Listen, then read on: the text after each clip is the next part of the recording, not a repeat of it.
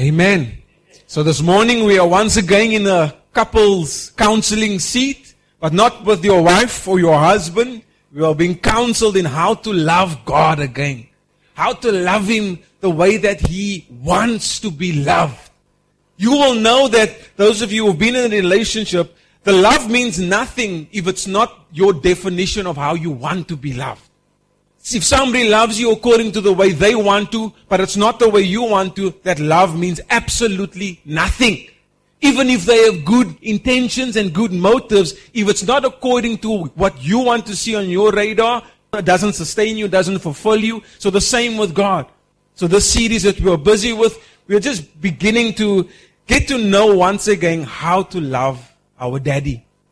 We also know that we are in a love relationship with his son. We are referred to as the bride of Christ. We are his bride and he is the bridegroom. And there's certain expectations that Christ has of us. So this morning we are going to be starting on a new series titled Expressions of Love. And for those of you who study the Word of God, you will know that, or maybe you don't know, that you have an English Bible in front of you, but the original text is Greek and, and Hebrew. If you look at the English is a it's a widely used language, but it's very simplistic. It's a language that is very descriptive. Now, when you look at the Greek words, there's sometimes there's one for one English word, there might be five or six different definitions or meanings in a Greek language. So we say we see the word love. And by the way, love appears 311 times in the King James Bible, but more interestingly, in the New Testament, there's 180 variations of the word love. So in other words, when it says love, it's meaning this type of love. Or in the New Testament, when it says love, it's meaning that type. It's not the same type of love that it speaks about when we read love. And this is the issue that we have. We're trying to interpret and trying to delve into what is God's definition. Lord, what do you mean by love? What is love? But we don't understand because this is translated right into English and English just as love. But you will see that within Greek, in the Greek and Hebrew language, especially Greek, there's a lot of variations of what it means. So we're going to get into that. Love is said to be a universal language. But before I start, let me just pray. Father, I thank you for this word. I pray, Lord, that each and every one is here will receive a word in season from you, Father God. Lord, I thank you, Lord, that those who are here will hear beyond the words spoken over this mic, but they will hear your still small voice as you're busy wooing them back to you, Lord, as you're busy drawing them back to you in this love relationship, Father God. Draw each and every one of us this morning closer and closer to you. Let us no longer settle for where we are, for the level of love that we have for you, but let us go deeper and deeper and deeper until we can no longer. So we thank you, Father God, in Jesus' name. Amen. So love is said to be a universal language whereby words are optional. Did you know that? in the language of love, words is optional. It's not an imperative to use words to express your love. But this is the problem that we have in today's society is that we've watered love down just to what I say. The way I say things, that's how you know I love you. If I say I love you, then I love you. But according to the Bible, it's what you do. What you do that shows me, oh, you actually do love me. It's what you do that validates what comes out of your mouth. The Bible refers to this harsh term in terms of lip service. The Lord says, there's people that are giving me lip service. So what God is saying, they're saying so much things to me. Maybe in that time they were singing hymns and singing songs, but they don't mean a single word. They have no idea what they're saying. Let that not be us in this generation. Saying all sorts of things. Raising our hands, singing, but we have no idea that we're not living out what we are actually singing or saying. With every expression of love comes a specific intent, motive, and character. With every expression, and we're going to get into those expressions. Now, we often misinterpret the intent of the expression of the love of others. When we are in relationship, often what you thought was love, or you thought this person is so in love with me, but their love is a different version. Sometimes you, you figure out, oh, this person just want, they say they love me, but this is actually what they wanted.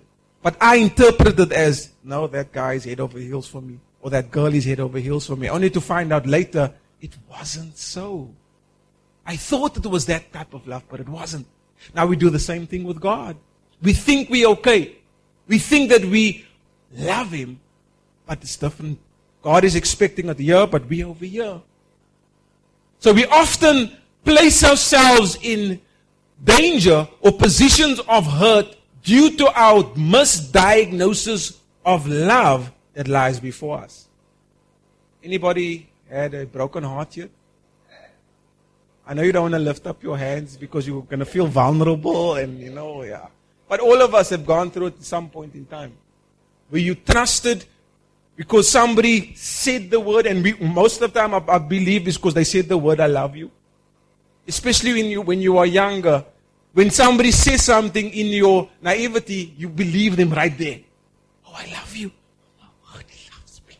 She, she, she loves me. This must be the one. Brother Denver, this must be the one. But your first person, first person ever, must be the one.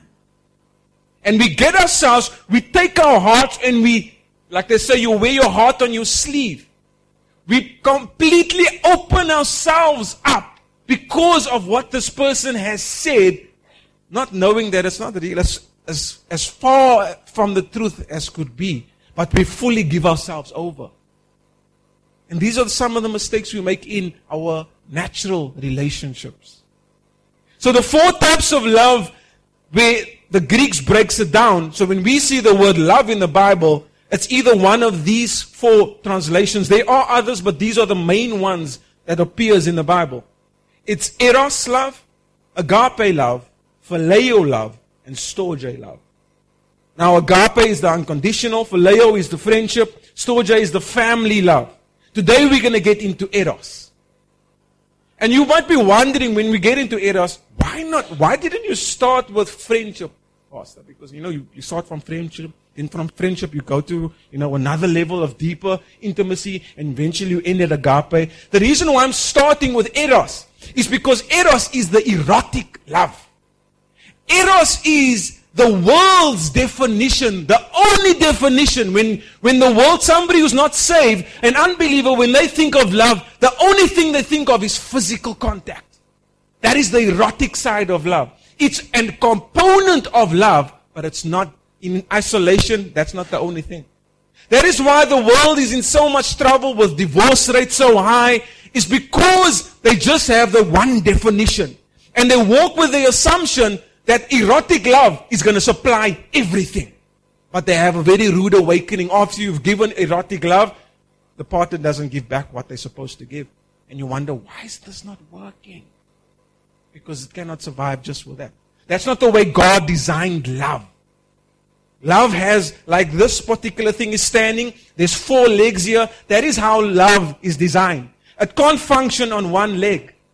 It needs the stability of all the other types of love. So, eros love. Some of you may blush when we speak about and delve into this topic. It's fine. It's okay. But it's a part of your relationship with God. Do you know that? That intimate love is a part of your relationship with God.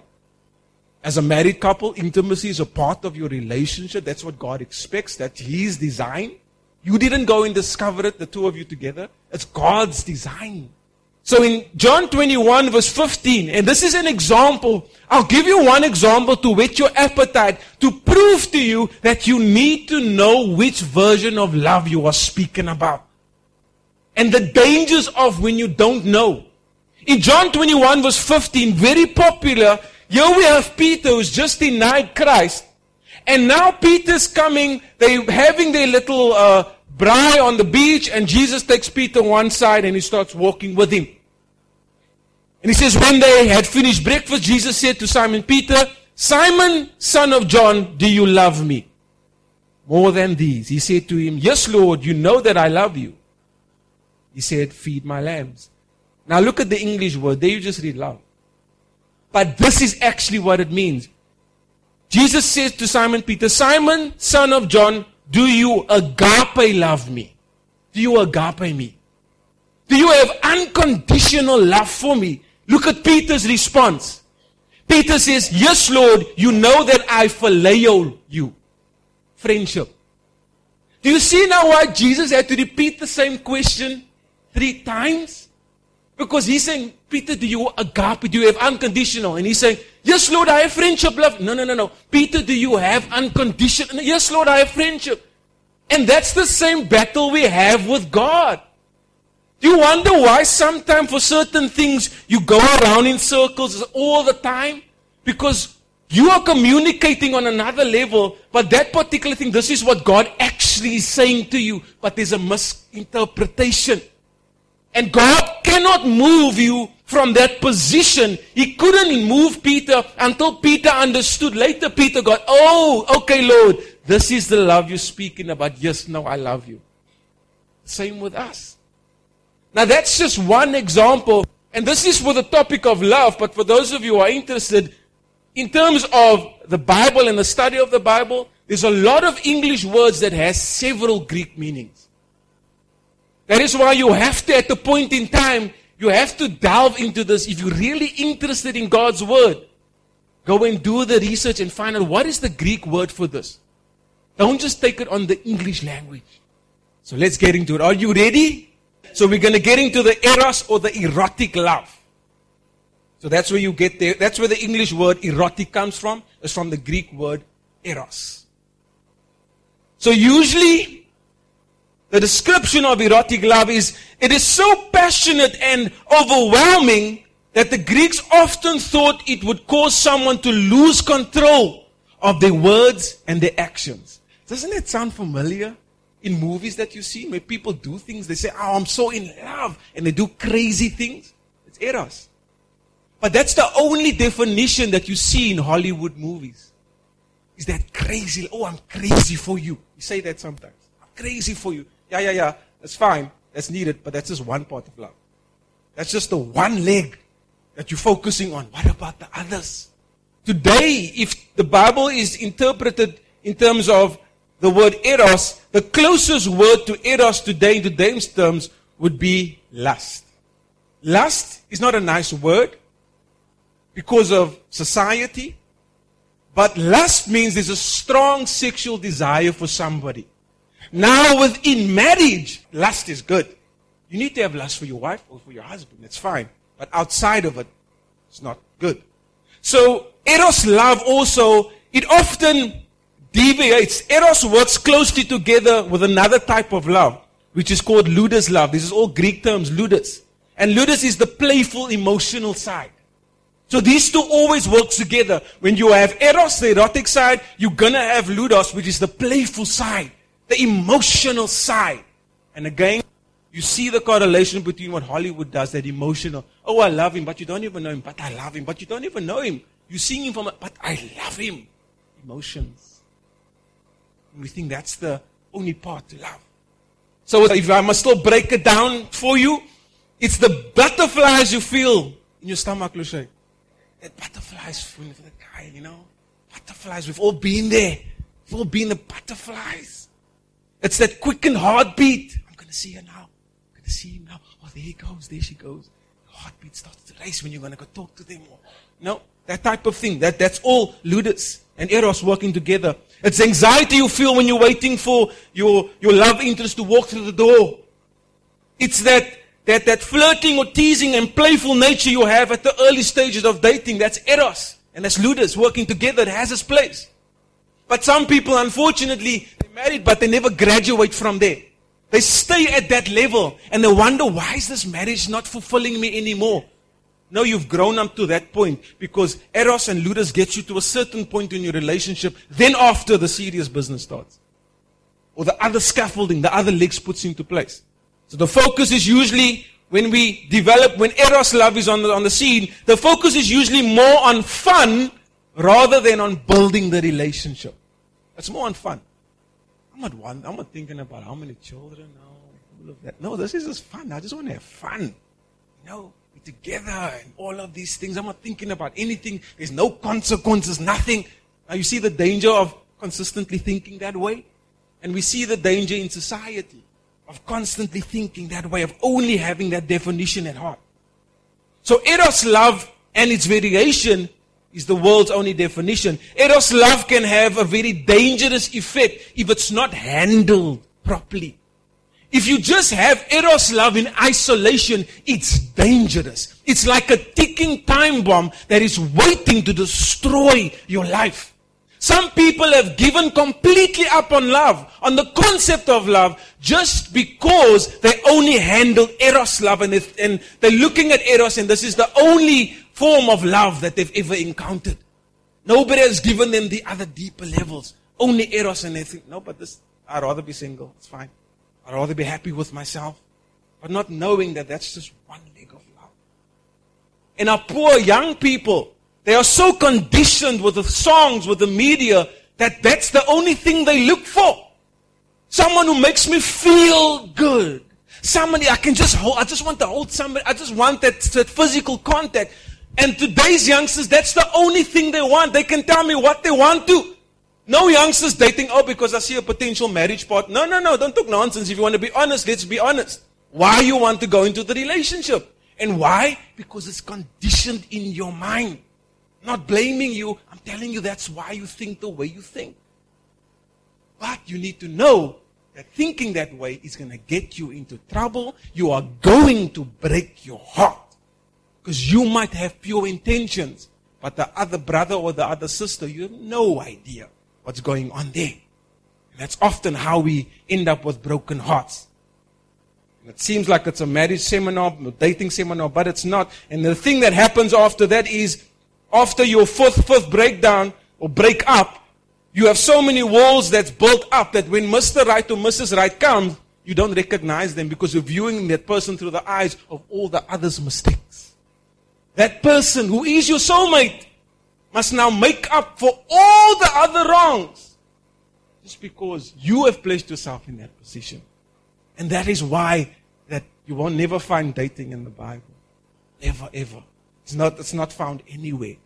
Courtship, yes. Those of you are confused, the difference between courtship and dating. Courtship is we are going to get married. There's no two ways about this. We are going to get married, and now I'm just getting to know you because we're going to get married. There's no ifs or buts. We are going to get married. That's courtship. And why am I telling you this? Because there's a reason, like I told you, why God has strategically called his relationship with you, he's clustered as marriage. He's clustered as bride and bridegroom. This is God. Look how creative he is. He could have used any term. Why the term of marriage? And if you can understand the natural dangers and the natural way in terms of marriage and relationships, it makes your relationship with God much more easier. A lot of us are struggling. We go to Bible seminars and all of these things, but the problem is, is that we don't understand the correct natural concept. What is the Bible? Is the Bible full of foreign things? You don't know what's going on. No, no. The Bible uses concepts that we experience today. And if you don't know how to interpret it on a natural level, you can forget about the spiritual side. If I engage relationships, Brother Mark, incorrectly in the natural, I'm going to mess up my relationship with God because that's where I get the way I'm supposed to do things. That's how, that's how I deal with God. Some of you struggle with the concept of God, your father, because you, you, you, in your natural father, there was issues there. Now you struggle to relate. You see what I'm trying to get to? That is why you have to get the natural side, the earthly side, you have to get it right here. Then you transition you need to understand the natural before you can engage with the spiritual. We have too many people that fills their mind with theology. Theology is the spiritual nourishment. But their theology contradicts what they do naturally on earth. When they step out of the doors of the church or out of the seminar, or when they put God TV off when they go out, what they've learned there is not what they're doing out here on the natural. And they wonder, why is my walk with God not working? Because there's a contradiction. There's a contradiction. That is why this is such a crucial topic. Yes, it's basic. Love is basic. But is it really? Is it really basic? Bringing you back to the foundation of this whole message is that no eye has seen, no ear has heard, no mind can understand what God has in store for those who love Him. Such a powerful scripture, but the foundation of that is you need to love me, man. Heaven is not a free for all. We I can play games and expect God to show up, and when He doesn't, I have an act. No, no, no. You want, oh, I know, I see, no, you, you want that type of influence in your life. What is the what is the prerequisite? You need to love me. And why is God so stern on that? Because you can't serve two masters. What does the Bible say? You either love the one or you hate the other. So God instinctively knows that if I cannot give you anything, because if you don't love me, you love somebody. And if it's not me, you can't come and look for benefits from me. That's what we, that's the side of God we don't want to understand. I'm going to put it that way. We don't want to understand. No, no, Pastor, tell me about the God. No, this God always love, the God of love. Yes, God of love. All of us have had parents here. And when you do something wrong, you get a hiding. But do you say your parents don't love you now? That hiding, Lucia, is a part of the love. You get the hiding because of the love. God even says, in his in the Bible, God says he disciplines those he loves. It's an aspect of love. So we have two examples of eros. I'm going to use the Old Testament, two examples. The first one is Samson, our dear brother Samson. He had an issue with eros love. He interpreted love towards women through eros. There was no other. He didn't touch phileo. No, I'm not interested in friendship. I want to go straight for the erotic stuff. That is how I evaluate. That is, he was constantly, if I can use a term, he was constantly on a hunt for a female. The Bible so explicitly says here, uh, don't go there, but in Judges 16 verse 1 and in Judges 15, he was constantly found in the presence of prostitutes. He found himself there constantly because the brother was busy with lustful things. That was his issue. He didn't know how to curb the eros love. He didn't know the place of Eros love. I'm building a picture and you know me. Eventually, I'm building a solid natural foundation, but I'm going to switch over to God eventually to show you how this influences your relationship with God. Samson's downfall was because he looked upon Delilah and he fell in love with Delilah. But he didn't know Delilah. So how can you say you love her, but you don't know her? You're just looking at her. It sounds very, I'm sure Hollywood got the definition of love by reading Judges, but they just stopped at Judges. Oh, this is how Samson did it. So he looked, to that love. But look at where got Samson. He was supposed to be one of the judges in that time. God was supposed to use him in a certain way. God still did, but not to the extent I believe that God wanted to. Samson's father warned him, stay away from those women. But he couldn't. And that's the danger if you don't curb Eros love. Eros love is the types of love that you need to have. It's going to sound weird. You need to have this on a leash. If you don't have it on a leash, it's going to mess you up. Even in your spiritual walk? Yes, even in your spiritual walk.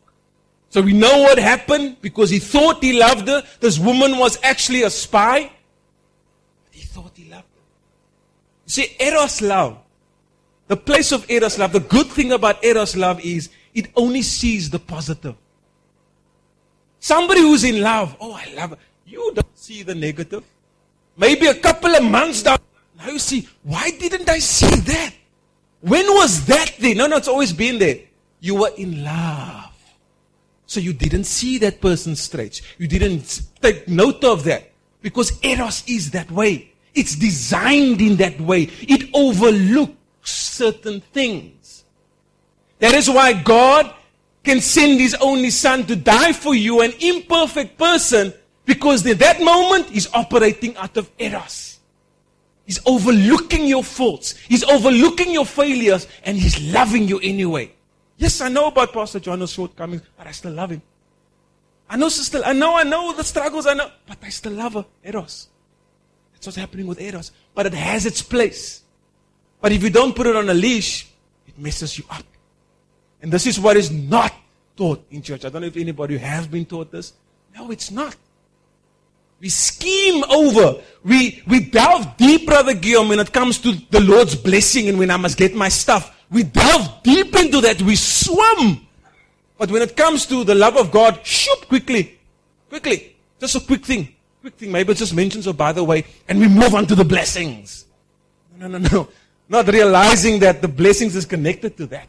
You can't speak about the blessings but not touch on that. Makes no sense. The next person is David. We know what happened with David and Bathsheba. Eros is stimulated by the senses, what you see. David saw her from a distance, the Bible said. And we all know what happened. The rest is history.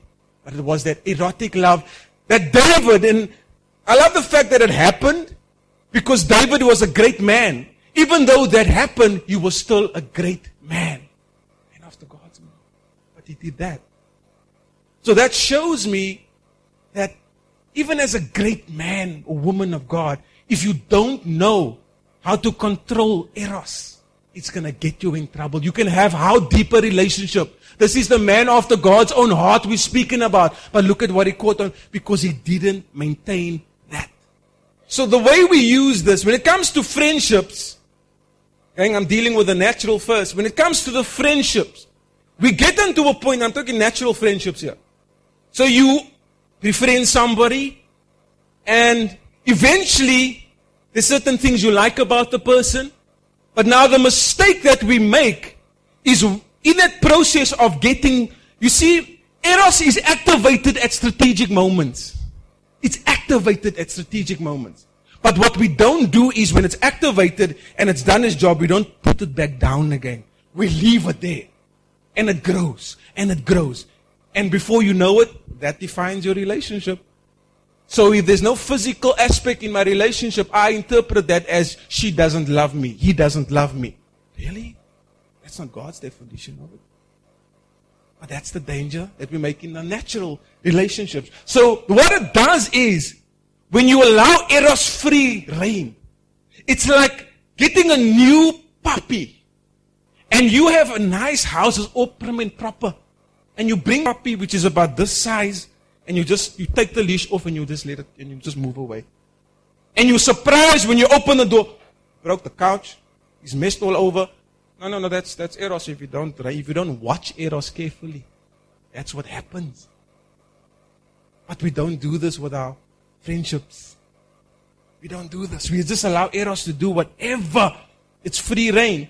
And the reason why it's so easy, because Eros stimulates the emotional side of our life. Eros makes you feel emotionally. But we make the mistake of thinking that the emotion is there forever. We know it's not, but we live as if it's going to be there forever. And it becomes like a drug, my next fix. I need to get that out of that relationship. I like the way that person makes me feel. And then it doesn't become about the relationship anymore. It becomes about you and how that person makes you feel. It becomes selfish. Yes, we're in a relationship, but I actually just with you because of the way you make me feel. That is selfish. If that's your only reason. So the way you test that, so if this person does something that rubs you up the wrong way, you abandon the whole thing. That's how you test. That's how you know what was the basis of this relationship. Was it just my own feeling? Because if it wasn't, you'll swing back again. You'll be like a boomerang. So for those of us who are married, we know. You can have an argument now. Some of you might have had an argument in the car. But is the, the D word mentioned? No. Divorce? No, it's not. Because you know, because your love is not based on what the person can give you. That's your that is the person you love. Love knows no boundaries. But Eros, it's all about me. It's quiet in your UK. sure. so Eros introduces the intimacy in marriage. I have to use the word. Marriage. Eros introduces, it takes the two partners and it brings them together in a moment of intimacy. That was Eros does. But now when you do it outside of marriage, the danger is, is when you operate like that, you, without you knowing, you upgrade the relationship to the expectation of marriage, but you don't want marriage. If we look at, let me use dating. So dating is, if we're dating, I belong to you, you belong to me. You can't look at anybody else. Same in marriage. Same in marriage. Dating, your whole life must be, we must be together, we must move in one direction. Dating. But you're only dating. Marriage is exactly the same thing. Can you tell the difference between somebody that's dating and married in the mall nowadays? No. Impossible. You must have a gift from the Lord to tell that. Because they look the same. You can't tell the difference. That's dating. But now you operate on that level of expectancy. And the thing that solidifies marriage, that gives Eros its place, is that marriage is a, is a platform of permanency. You're building on something. It's a foundation. Dating, there's no foundation. But yet you're behaving as if there's permanency. Do you see the dilemma? So we are dating, but you are exclusively mine, I'm exclusively yours, but there's no permanency. It doesn't make sense. So I, we date for five or ten years. We date for ten years. And there are people, we date for ten years, only to find out I don't want to be with you. So you wasted ten years of my life? I was grooming myself to do what you do, spending all my time with you, only to break up at the end. That's what dating does. And when you think of it in that way, it makes absolutely no sense. Whereas marriage, once you're married according to God, what God has brought together, no man must take apart. So that is a firm foundation. So because we're going nowhere, Brother Mark, and I pick up an issue with my wife because we're going nowhere, because this is a union under God, we must make this work. There's no choice, Brother Guillaume. Some of us, we might pray to the Lord, Lord, why did you give it to me? God will just send you back. There you go. You are married. Make it work. With dating, when we duck with one another, we duck and we move on. But that's the danger. There's safety in the marriage. Dating, there's nothing. There's no safety. It's a free for all. And what happens in dating because of Eros, once I'm done using you and you done using me, we just move on. And then we move on to the next person. As our needs evolve, as we grow in age, our needs evolve. So I'll look for somebody that can supply that need up until that period of my age is done. And then I'll let you go. It's a very selfish concept. But it's what we've embraced even in the church. And again, I'm not saying this to blame anybody. It's what has been, it's because of the way the world has conditioned us. And nobody's saying a single thing. Nobody's saying anything. It's just okay. It's the norm. But if you pursue a relationship with God, and again, this is how we come to God. We, we actually, we don't love God, man. We're dating Him. It's not a marriage. Jesus isn't my, my, my, my bridegroom. We're just dating. We're dating. So when I'm, uh, when, I, when, when, when God doesn't give me what I, what I want, brother, then I move. I don't have time for this. I move on. I move on to something else. I can go to my friends. I can do other things that will satisfy, that will pleasure me. I can do other stuff. If you don't want to come through God, it's very similar to dating. You see, when you don't understand the concept in the natural, it's going to affect you in the spiritual. It's going to. So you need to get the natural life. This is why when you are in a relationship with God, your life must change.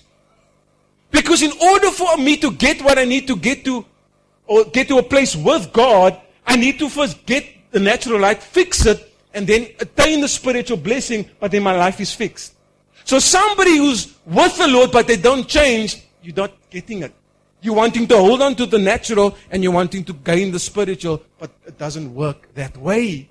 It's like we end up in a position where, with the whole dating thing now, and we do the same with the Lord, it's almost like, can you imagine somebody putting on the doctor's coat?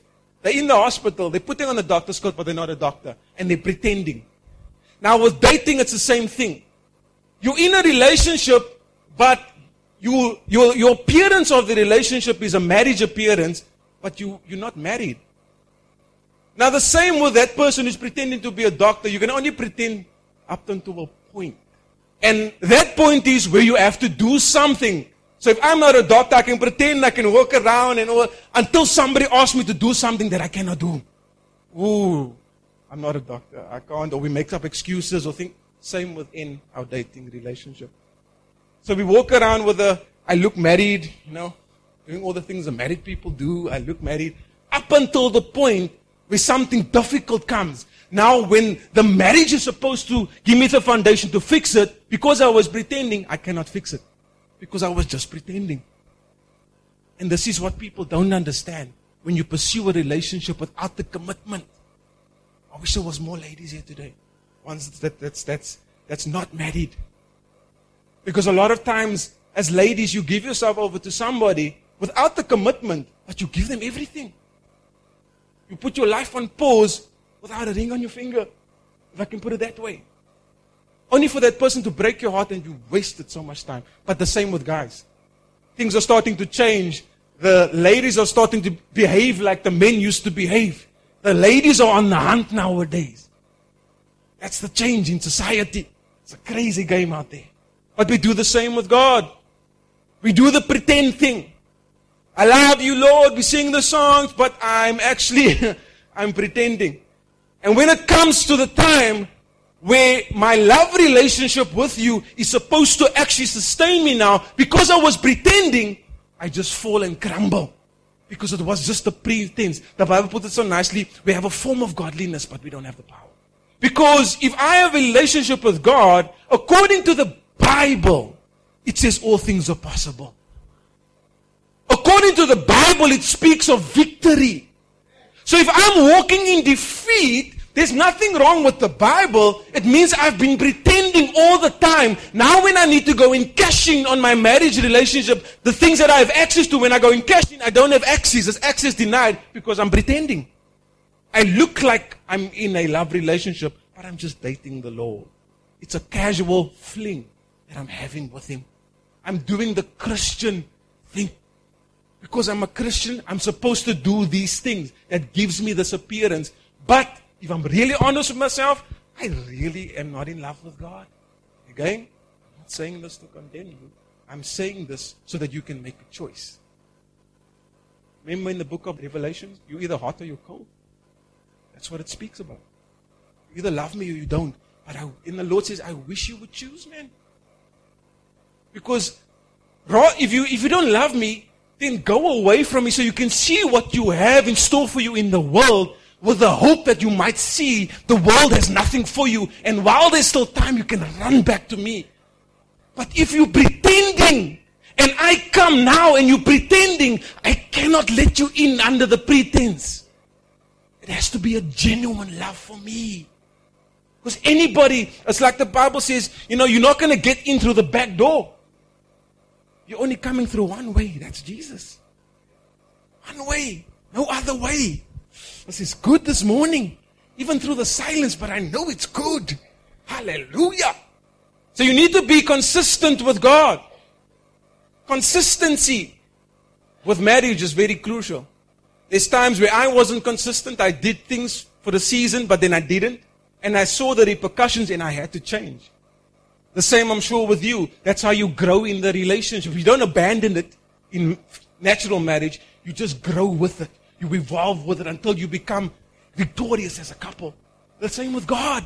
There's certain consistencies that you need to have as a believer that will show God, it will prove to Him that you love Him. There's certain consistencies that He looks out for.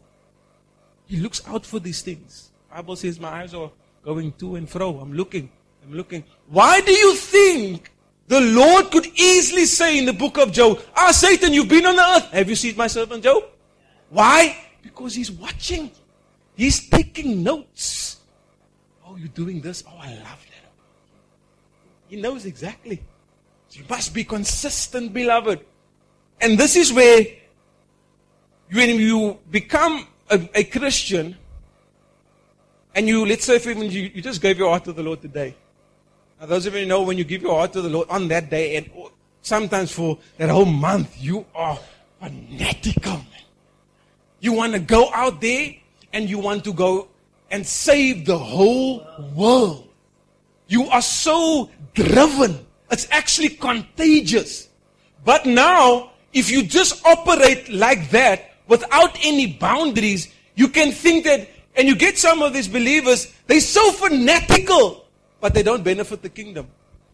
They have the appearance of, I'm on fire for God, but it's just eros.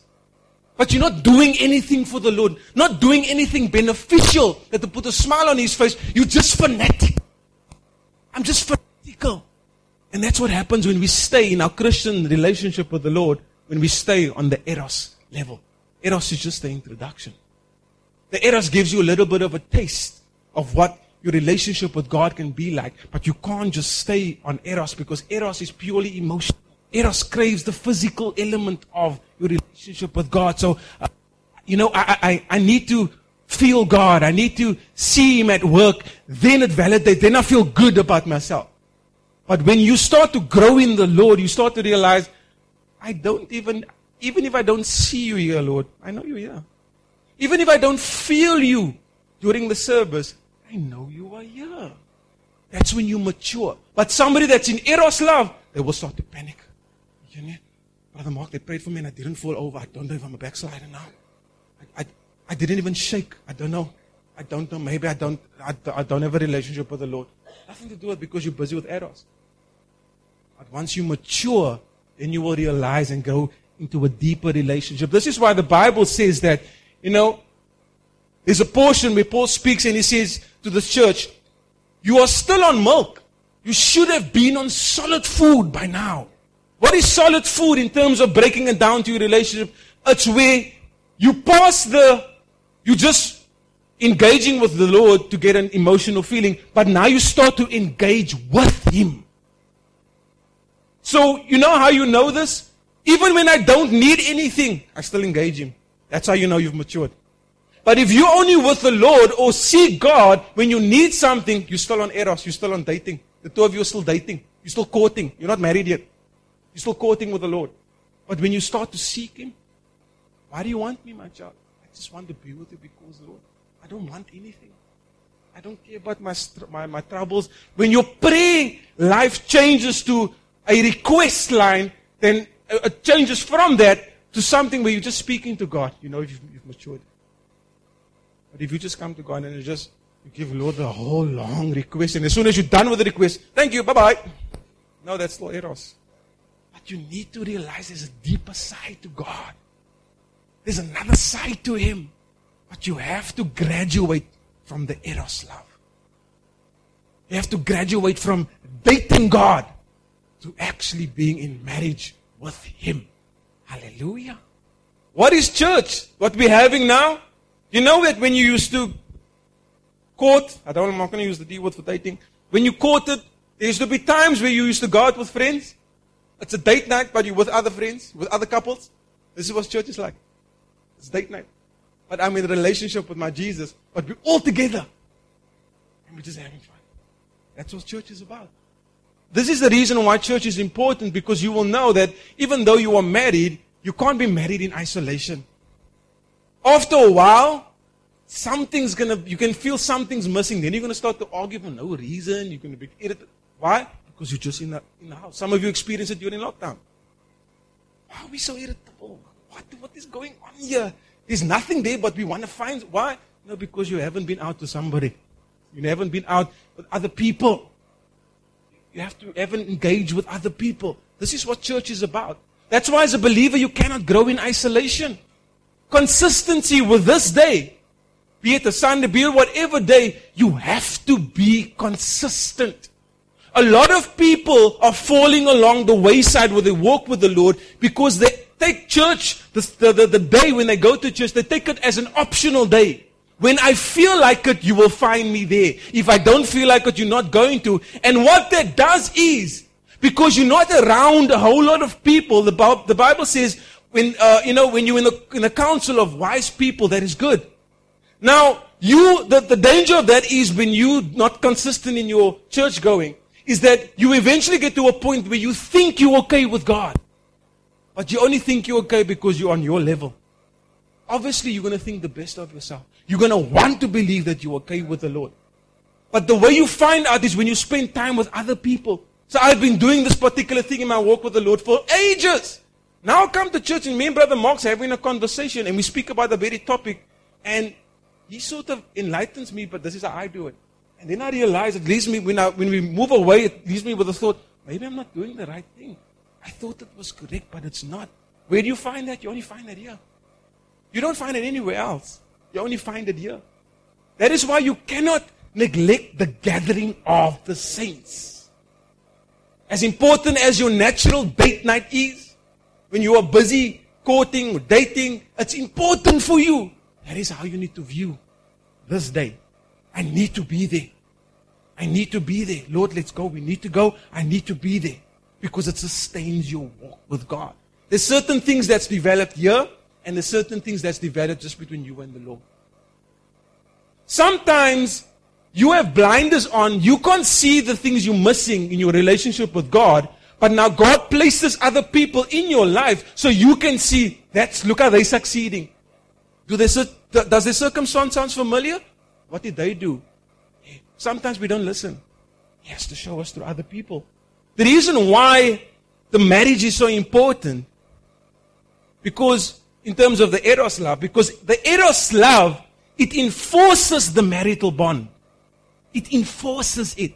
It, it, it screams loud to, you know, the natural, it screams loud to the partner that I am yours and you are mine. That is the eros, the erotic side of the love.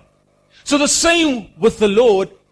When you in that particular relationship with God, it communicates to God that I am yours and you are mine. We are exclusive. I'm not going anywhere, Lord. I'm not with you because of what I can get out of you. I'm with you because I'm with you because I love you. That is what Eros love does. It makes that introduction. So it communicates that you belong to me, I belong to you. Interestingly enough, and again, look at the natural, God says that in marriage, what I brought together, let no man take apart. But in the same Bible, when you read, the only legal right to divorce somebody God gives you is when they are unfaithful. Have you ever thought of that? God says, God says, what God has brought together, let no man take apart. But God gives me the right in the natural when somebody is adultery or unfaithful, that then you can divorce them. So the mistake we make is that we think that only applies here. Do you see now why the lukewarmness God spews you out of his mouth? I love you. I love all, the, I can love you beyond yourself. But when you are adulterous, I spew you out of my mouth. Then I don't play. Because that's the standard that I have instituted in the natural. It's the same standard that I have in the spiritual. Remember that is not a law that's been governed here by South Africa or the countries that when you adult, you commit adultery, now I can divorce you, I can take it. No, no, that's in the Bible. That's the only gap, if I can say, that God gives where you can actually divorce somebody. What is He communicating there? I don't put up with unfaithfulness. If you say you love me, you love me. Show me that you love me. Don't say on the one side that you love me, but then you go and flirt with the world on the other side. But yet you expect the benefits from me when you need me, but once you get it, you go back to the world and you go enjoy yourself there. That is adultery. And a lot of us, we don't realize that that's not right. Because of what's been communicated from pulpits is that the grace word, that's an easy card. It's like a joker card that I can just take out and I can use it wherever. Now God is gracious with you up to a point. But you better believe that you, if you live an adulterous Christian life, you are not getting into heaven you are going to hear the words, Depart from me, I do not know you. For people who have gone through some, uh, a, a, a relationship where there's been adultery, they don't want to know the person anymore. I want nothing to do with you. So the same with the natural response, that is the same with the Lord. He loves you, but you are adulterous. You, are, you committed adultery and you did it consistently. And the thing that I believe that it, that really gets under the Lord's skin is that we do it knowingly. I know that my relationship with him is not right. I know that I'm not, I don't actually love him. I just want my stuff. We knowingly do this, but we do this with such arrogance that we still demand the benefits of the relationship of marriage. But we do our own thing. Now, if it's not accepted, if you don't, if you don't put up with that, let me put it this way. If you won't put up with that in a natural relationship, why would you believe that God would put up with that when He's the one who instituted the principle of marriage? It's very strange. And the goal of today is that we realize that we need to start to pinpoint where am I operating out of eros and if I've been doing this for years now, I need to graduate. I need to start exploring the other pillars of my love towards God. I can't just stay on a happy-go-lucky feeling. I just, I'm just pursuing a feeling all the time with my relationship with God. Your walk with the Lord will never survive that way. I'm sure you have discovered, for those of you, if that's how you define your relationship, I'm sure you discovered that you grow up until a point and then you abandon your relationship. You're still in church, but you abandon your relationship with God because you're wanting to operate and sustain it under Eros. Remember, Eros brings you up to a point, brings you up into the nice point, and then there's a point where you have to jump in. Boop. Jump in, now I'm in it. And I'm going nowhere, Lord. That's what Eros is designed for. But there's those that's doing this. They, they're doing this. I want to stay on this because the feeling is nice and, you know, all of those things. But you need to graduate from there. So if you have in the natural if you have eros love for someone outside of the marriage, it starts to break down the structure of your marriage. It starts to erode the strength of your marriage if you are, if you, if you operate in adultery. It breaks down. Eventually the marriage cannot survive. Yes, you may not, you might not have been caught in the natural relationship. You might not have been caught, but it still affects your relationship. That's what people don't realize. Even though my wife or my husband has not caught me, they still, you can see, you can plot it on a graph how your relationship is changing. And that's even before you get caught, before the stuff really gets out of hand. The way you speak, the way you respect, it will all start to change. Same with God. When you consistently behave in that way, it eventually changes your relationship with God. And then you know what happens? When you get not only to this church or other churches that speaks the truth about your love relationship with God, you reject it outrightly because you've been living contrary to that all the time. And you reject it. No, no, no, that, that, that's not for me. That's a bit eh. That's, that, that's not for me. I'm okay where I'm at. You don't realize where you're at. It's not growing. It's not beneficial at all. So Eros love is the strengthening pillar for your marriage. But Eros love is not the only pillar in the marriage. Now, I have this here today. And again, it's, it's, it's really it's weird how God works. I bought that before I named the topic. Before I named the topic. I had my notes which changed. I have I prepared in the week. And then I sit down and I put everything in order, all my thoughts. And I bought that. And then I prepared it. And then I realized I'm going to use it. So I didn't buy this with the, with the intention of using it but it's going to be used today. I haven't used props in a while. In a while. So I want to show you what the way Eros is supposed to be working. And I'm going to gain, because I can only use that concept, is the concept of marriage. Now you need to understand that Eros is the fire of the relationship. It's the fire.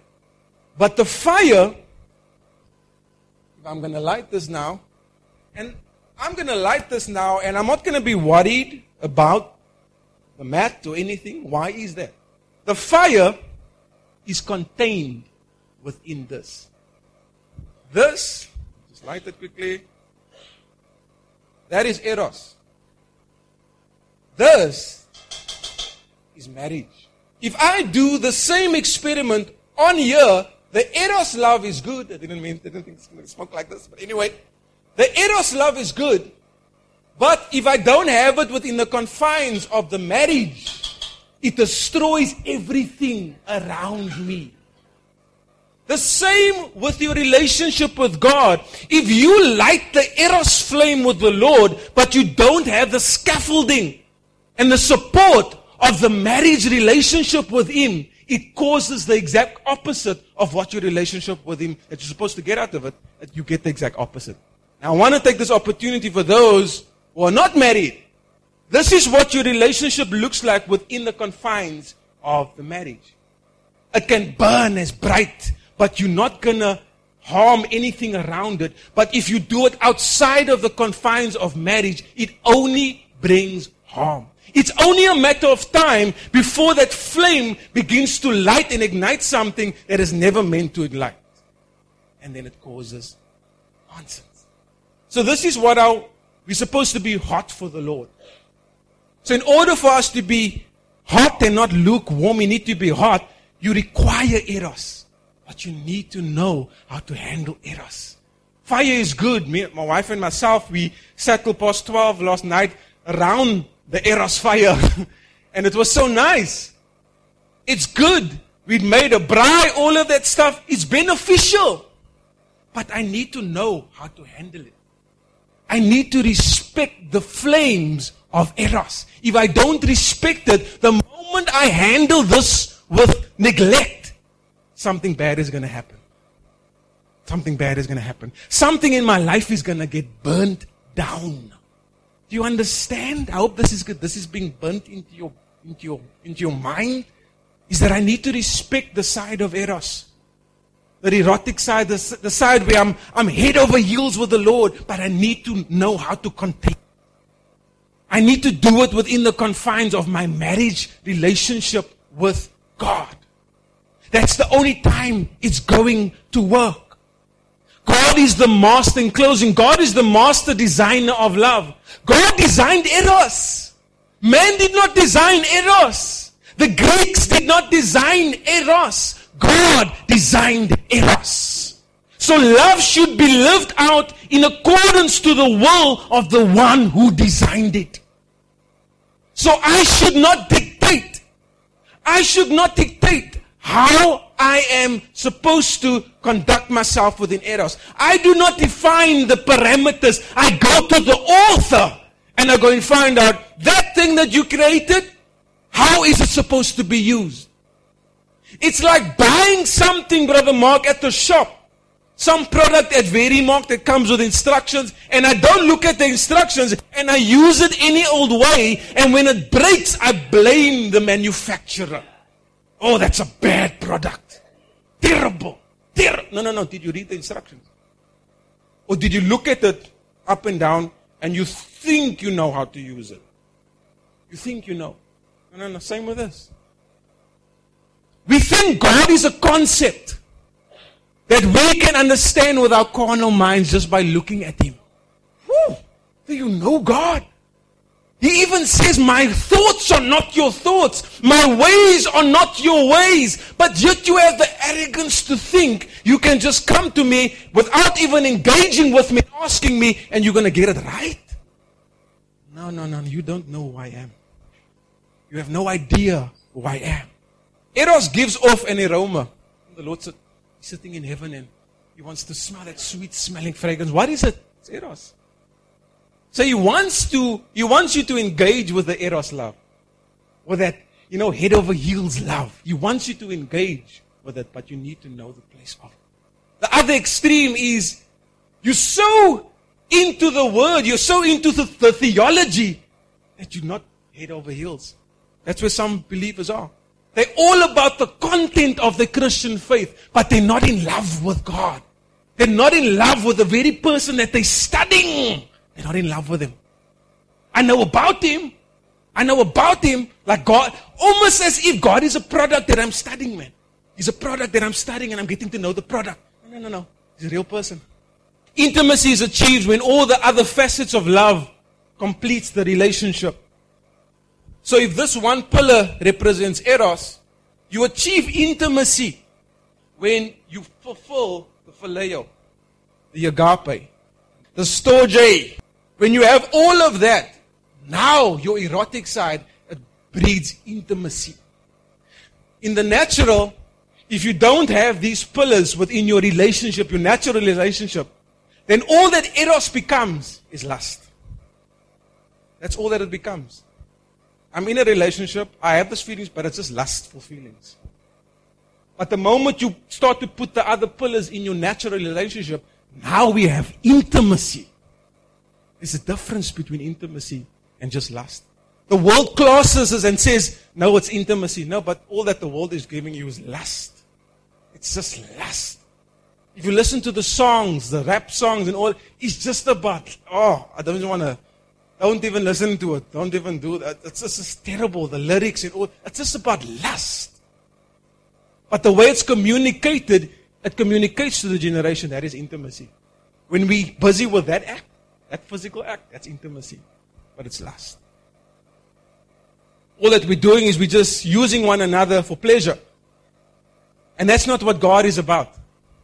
Remember, this is a partnership. God's not using you for His pleasure and you using Him. It's a partnership. The two of you are working together. He's given you a particular role that you need to fulfill in this big plan of His, in this relationship of the two of you. But the moment we behave as if we are just using God, that's when we miss our relationship with Him completely. Last two statements, and I'm going to close, is that to love according to God's design is to do His will. When you love according to His design of love, is when that's when you do His will. Now I'm doing His will. You can do so many things that we think is not associated with our work with God. For instance, you can be at your job. But if you do that in the way God wants, if you do, if you operate out of love in your, in your career, you're doing His will. If you operate out of love when you are standing in the line at Spar, you are doing His will. He picks that aroma up. Oh, yeah, they're doing, somebody's doing my will. Somebody's doing it because it gives off a certain scent because it's unique. He created it. But you can do all sorts of things as the Bible says. All sorts of things. But if you don't do it in accordance to my love, for the way I've designed it to be, it means nothing. It means absolute. You can, you can class it as love, but it's nothing. And the last one, to do His will is the evidence to God of your love for Him. As simple as that. You want to love God? Really? Genuinely? When you do His will, that communicates loudly. Lord, I love you. He's not listening to the voice. Do you know that? He hears it. The voice brings you, brings his attention to you. Oh, Brother Moksha, she said he loved me. Where is it? Oh, there's it. Okay. That's what happens. When you sing here, he doesn't respond to your voice. He responds to the actions that comes with the words that you say. That's what makes him excited. Or did you think that God is excited with somebody that's pretending? As always, I wish that there was a, a candy coated version of this. But there's not. If you read your Bible properly, it's not. God has a standard. Heaven has a standard. Your life must also have a standard. And it's exciting. When you get into a love relationship with God, and you see the manifestation of the marriage in your life. When you are in a relationship, people need to see the goodness of your husband in your life. If you are the man, they must see, they must, in other words, and people always joke because I'm picking up weight. And what my response is, my wife is taking care of me. So it's manifesting over here, but it's an indication to the world, no, your wife is not letting you starve. She's looking after you, man. So now, same like I'm expanding you, you need to grow in the Lord. Your growth in the Lord is an indication that God is taking care of you. And if God is taking care of you, it means you are in His will.